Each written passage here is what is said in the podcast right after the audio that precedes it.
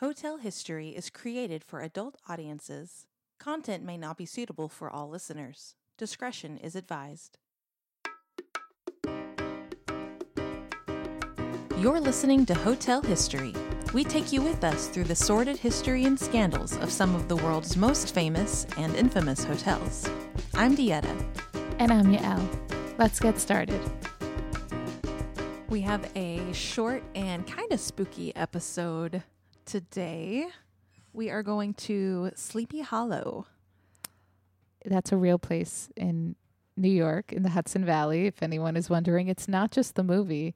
For those who m- might only know about the movie or the cartoon and not the actual story, it was written by Washington Irving. So when I read the story when I was younger, I thought that he had just made up a cool place name.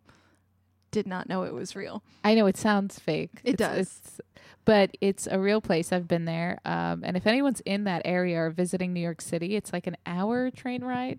It's really close, uh, or it's from even an hour car ride, but it, it's like on the river and it has, uh, it's just a cute little town with all these old Victorian homes, very s- sweet people. Like you can go and take a tour of their cemetery that they know what they're about. So you want to go during Halloween. They have like jack o' lanterns and everything. Um, it's really cool. It's it's really beautiful. I I want to go back and experience it the experience it properly because I didn't get to do the full on cemetery I tour. Go. It sounds so great. So Washington Irving actually moved to nearby Tarrytown from New York in 1798 to flee a yellow fever outbreak. So he spent a lot of time there, liked to hang out, heard a lot of ghost stories and folk tales, and so he blended a lot of that into his stories, the most famous, The Legend of Sleepy Hollow, which uh, was published in 1820. And he kind of would blend real people and places with the fantasy elements. So he based some of his characters on people who really lived there. Oh, I didn't know that the place had such a spooky background before him. But that's that's interesting. Who did he base the headless horseman after? The Headless Horseman. What do you mean? So- there's a real headless horseman. yeah, there was the. It's supposed to be the ghost of a Hessian soldier hurrying back to the churchyard. And uh, he's people are supposed to encounter him around midnight. I think he's supposed to have gotten his head like blown off by a cannonball or something like that. Ouch. Yeah, That's a bad I can't way remember to do the, it. the whole thing. But the the movie Sleepy Hollow with Johnny Depp and Christina Ricci, they took a lot of that element of the original story that it's supposed to be based on t- for their plot. So he heard stories like Hulda the Witch and the Woman of the Cliffs, who is seen on top of the rocks when a storm is rising.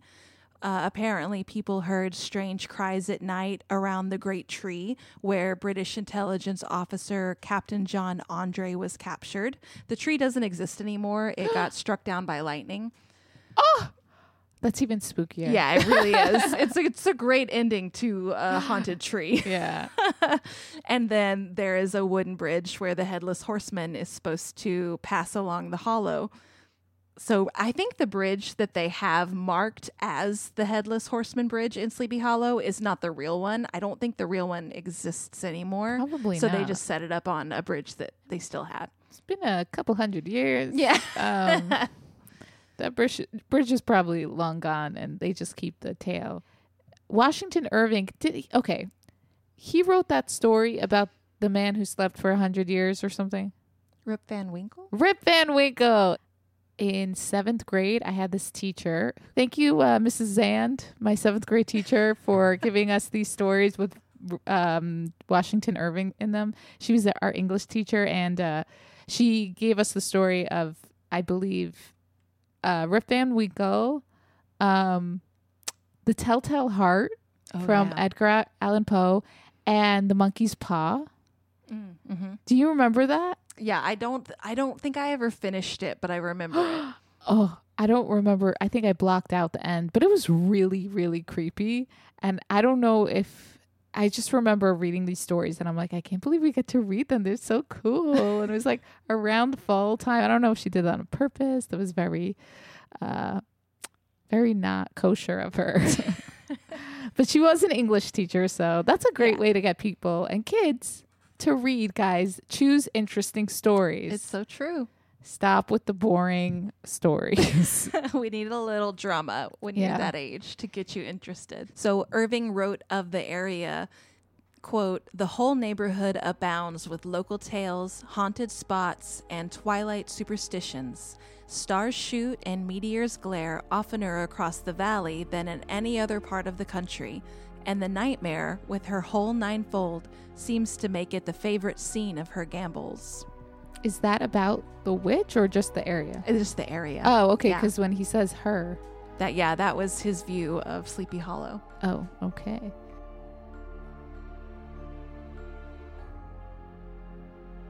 So we're going to start with the Florence Inn, which was built in 1819 and was a rambling old house that served for most of its existence as a popular inn in Tarrytown. It was known first as the Franklin House and later as the Vincent House, Florence Inn, and finally Hotel Florence. Washington Irving loved to sit on the elm shade veranda with a mug of summer ale or in the winter and warm himself with a jigger of rum beside the hearth. That sounds like poetry. Yeah, it really does. The jigger of rum beside the hearth. So so Washington Irving would hang out here. yeah, that was his spot. And that sounds really nice. I want to hang out at the elm shaded veranda I know. with a mug so of great. summer ale. I know. they really they really had great um I feel like their relaxation time was probably a lot more relaxing back then because they had nothing that we have now constantly dinging and grabbing us and distracting us. yeah, that's why I like spas. Yeah. They just you can't you're not supposed to take your phone in and it's just so nice. Irving was quite a tarrier. What does that mean? Somebody who uh takes a long time like is kind of slow moving like if you're tarrying you're not in a hurry. Oh, that's me. Yeah, and it's the, the name not. of the town was Tarrytown. So Ah, how appropriate. I guess everyone was a tarrier. yeah, But uh, not the dog. this is T A, not T E. am I saying it right? Yeah. Okay, it just sounds like the same. It's one of those words that Yes. sound the same. Uh, he would often make his driver wait for hours to take him home. just be hanging out there. But I mean, if you're getting paid, why not? Yeah. You know. Some famous guests besides Irving at the Florence include President Martin Van Buren, who often stopped while in transit from his home in upstate Kinderhook. That's a real place. It's a real place. Also, we had a president named Martin Van Buren. yes. he wasn't a famous one, okay? Uh, so when he was in transit from his home to Washington D.C., he would stay there. Another president, Woodrow Wilson, lodged I there. know that one. Go- Okay, good. he is a famous one. Uh, he stayed there while giving a series of lectures. President and Mrs. Rutherford B. Hayes spent several evenings there in Didn't Oc- know about that one. October 1882. Wow. I I don't know what all of them did during their presidencies, but I do at least recognize their names. Did you have to memorize your presidents in school? No. Okay, then you're just smarter than me because we didn't have to memorize the presidents. so that's why I don't know. There's like a chunk of time where I'm like, we had uh, Lincoln, right? And uh, I don't know who else. And then we skipped to the 20th century and I know all those presidents. Yeah, I th- yeah, there's there's so many. I'm telling you, some of them didn't do anything. They, they're not written in the history books for a reason. Yeah, there were some that that had lackluster yeah. presidencies, so that's not our fault. Yeah. Teddy Roosevelt, you've heard of him. I know that Okay. one. Even if you hadn't heard of him from school, I think surely from like night at the museum, you would know. I've heard of him. We also did the Roosevelt Hotel. oh, that's true. oh my God. I heard of Teddy Rose. I told you 20th century. I got it. I got Okay. it. he Anything wasn't before 20th then, century. What? Teddy Roosevelt wasn't 20th What, what, century. what, what was he? 19th century. Oh, he was the 1800s, not Mhm. the 1900s. Yeah. There was another Roosevelt. That's why. Franklin, his yeah, his cousin. Okay, but I knew the Roosevelts. Okay, fine. I know like to early 19th century and 20th century for sure.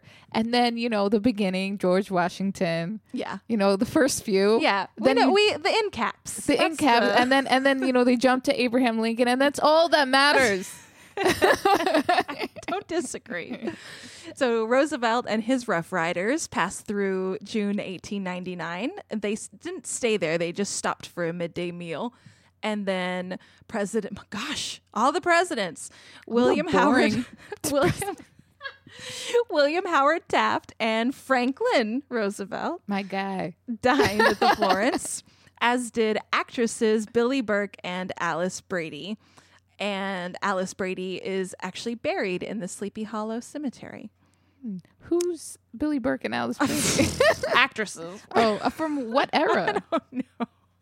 From sometime between 19 or 1819 and 1964. I 1964. feel like Billie Burke sounds familiar. Billie Burke know. does sound familiar. Mary William Ethelbert Appleton Burke was an American actress who was famous on Broadway and radio and in silent and sound films. She oh, oh.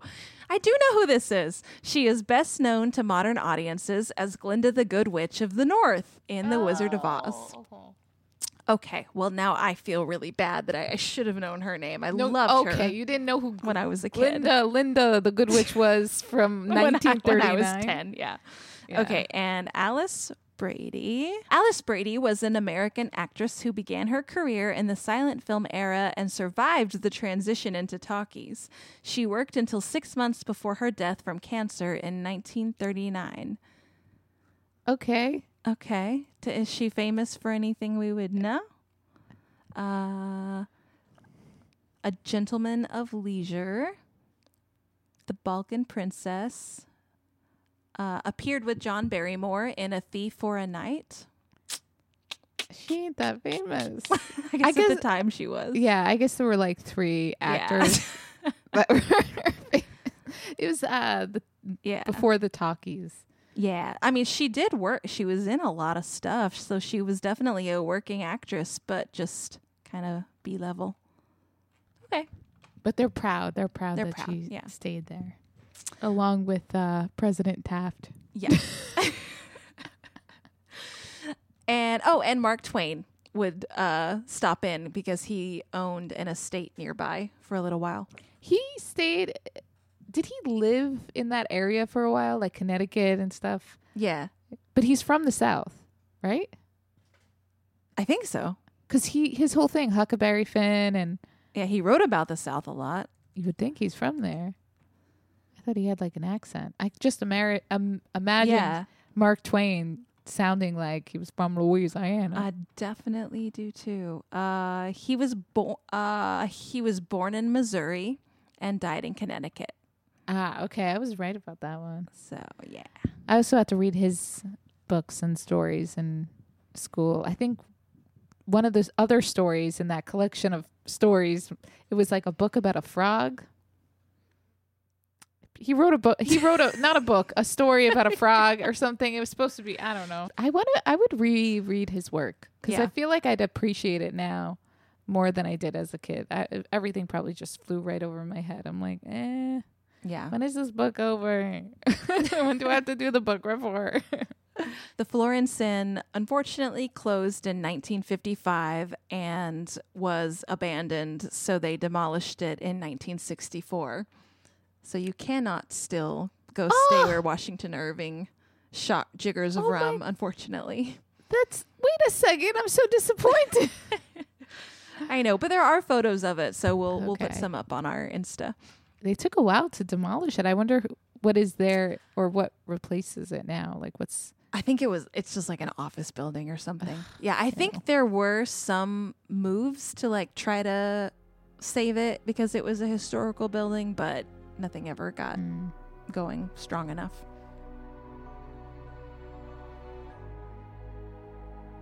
But we have one more hotel for you in the Sleepy Hollow area. It's called the Castle Hotel. I'm already excited for this one. A hotel that's a castle. Yeah. Is it a castle? It it does look look like a castle. It's a castle hotel and spa, and it's perched majestically on top of one of the highest points in the region, overlooking the historic Hudson River in the lower Hudson Valley of Westchester County, New York. I have something to say about the Hudson River. It's ugly. it's not like a clean. It's not like clean river water. it's it's kind of murky and Mm. dark, but the area is nice. Okay. Um, not trying to hate too much. General Howard Carroll, a well respected newspaperman, playwright, and businessman, purchased the land as a home for his growing family and called it Carroll Cliff. It was built in two stages between 1897 and 1910, and he worked closely with New York architect Henry Kilburn. Carroll actively assisted in planning the castle. He wanted it to be in a style like the Norman fortification in Wales, Scotland, and Ireland, and he was inspired by the Castle Lismore in Ireland. The finished castle had 45 rooms. From the beginning, the Oak Room is a historic room on its own right. It served as the family's dining room, and legend, ha- legend has it that the room's wainscoting. What what's wainscoting? It's the um, paneling that's applied to like the bottom half of a wall to reinforce it. Was brought over to Tarrytown from General Carroll's house in Saint Germain outside Paris. Louis the what number is that? 14. the 14th, had presented this house to James II when he fled to France after having been de- deposed in England, and later James' grandson, Prince Charles Edward, Bonnie Prince Charles, I know that from Outlander, um, and Angus MacDonald, representing the Scottish Highlanders, plotted the unsuccessful uprising of 1745 in the British Isles to overturn the German king and restore the lineage of James II. Honestly, the only reason that I included that was because I knew people would recognize it from Outlander. I know all of that from Outlander, Me too. and I still don't know what wainscot. So, long story short, it's rumored that the paneling along the bottom half of the wall in the oak room came from this house that Louis XIV gave to James II, and this like big meeting between the Highlanders and Prince Charles Edward happened there when they were trying to. Was James Fraser there? There was. I'd like to see. yeah, like to see a painting. picture, a painting, preferably without a shirt on. Yeah. Um, I like that little bit of history, though. I it's crazy how shows can do that. Yeah. Like now, I know this part of history I normally would never in a million years care about, um, or or just know about it. Yeah. would, now that I know I care, please don't come after me. During the Hudson Fulton Tercentennial celebration of 1909, commemorating the 300th anniversary of Henry Hudson's discovery of the Hudson River and the 100th anniversary of Robert Fulton's first successful commercial application of the paddle steamer, I would like to note that I'm sure the indigenous Americans had discovered the Hudson River long before then. I'm sure it had a different name. I'm sure it had a different name. Um, anyway, during this uh, tercentennial celebration, Carroll, who was considered a gourmet and connoisseur of rare wines, hosted every officer from the German fleet stationed in the Hudson River region. Included among the invited guests were J.P. Morgan. You might recognize that name from J.P. Morgan Chase, the bank. Andrew Carnegie, foreign dignitaries, and ambassadors who viewed the great river regattas from the castle terrace. So it was a rich dude party. It was a rich dude's party. Yeah. Well, of course, Yeah. Carnegie and J- Yeah. J.P. Morgan. It would be a rich dude's party even today. it would. Anytime the word regatta is involved, you know it's rich people. Anytime a tercentennial is involved. Uh, following General Carroll's death in 1916, his widow and children, this is an interesting name, Karamaya, Am I saying this right? Or Karamai, maybe? I Karamai. I don't know. I've never heard that name before. Karamai, Arthur, and Lauren occupied the castle until 1940 when it was rented for a brief period to a local school. That is, that is uh, the second time we've heard a school either turned into a hotel or a hotel turned into a school. Yeah. I guess all the rooms. No, it. y why not? yeah. In 1941, Emerson and Ruth Axe bought the castle and 64 acres of additional land for $45,000 and turned it into the headquarters of the H.W. Axe and Company, an investment counseling firm.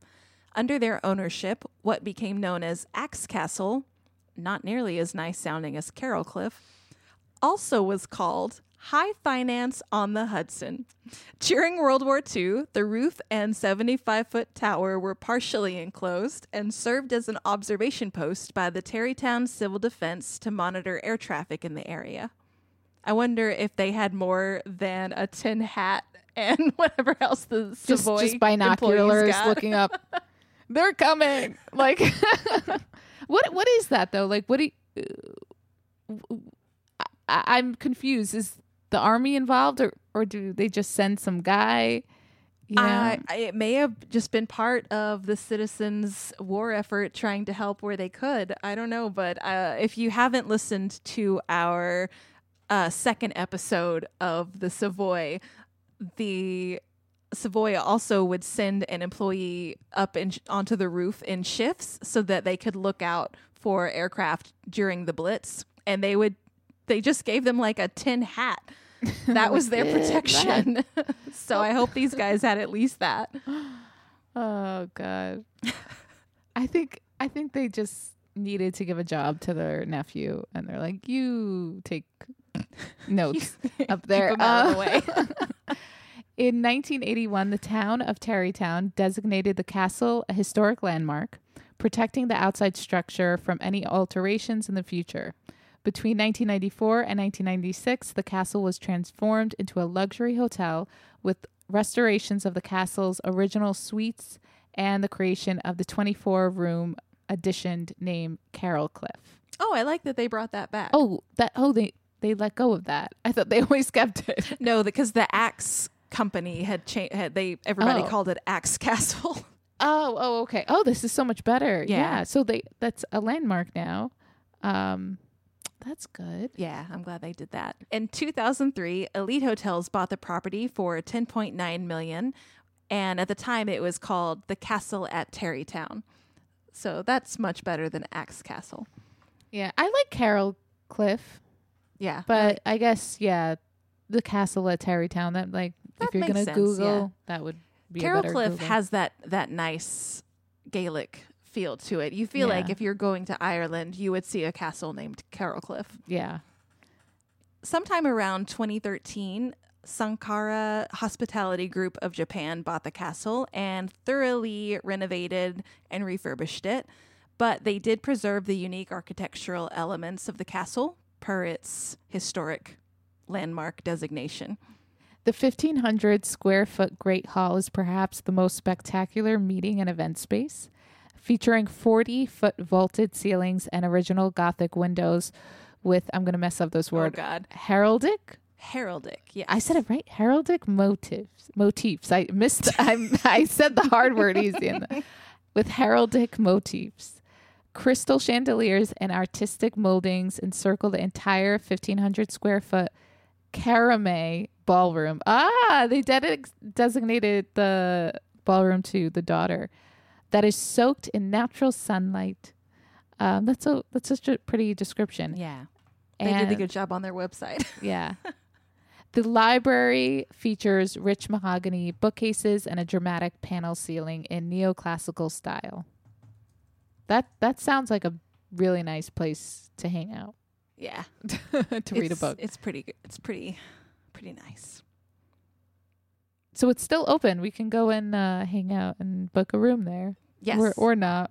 Yes, so if you if you plan a trip to Sleepy Hollow, you can absolutely stay at the Castle Hotel and Spa. You cannot stay at the Florence Inn. There are lots of other um, hotels and bed and breakfasts around the area, that you could also choose to stay in. Just none of them have quite the the history. Yeah, and if you want to have like that spooky Halloween vibe, go to uh well you before you go to Tarrytown, go to Sleepy Hollow, do the tour, then go stay at this castle and hope a ghost haunts you. Yeah. I mean, I would just assume even if I think you know that feeling when you're home alone and it's like thundering and lightning Mm-hmm. and dark and uh, windy and you're just like who's there and you just freak yourself out. Yeah. It sounds like the perfect place to freak yourself out. oh yeah, it does. Yeah. Such good vibes. And I bet you they'll like pay someone who just make noise in the hallway to freak out guests. You're like, Oh, that would be fun. I want that job. is anyone hiring?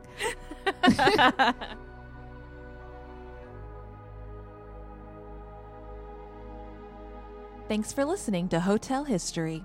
You can follow us on most social media platforms, Patreon, and Substack by searching for Hotel History or Hotel History Podcast. If you like what you hear, please leave us a five star review on Apple Podcasts and Spotify so we can reach more listeners.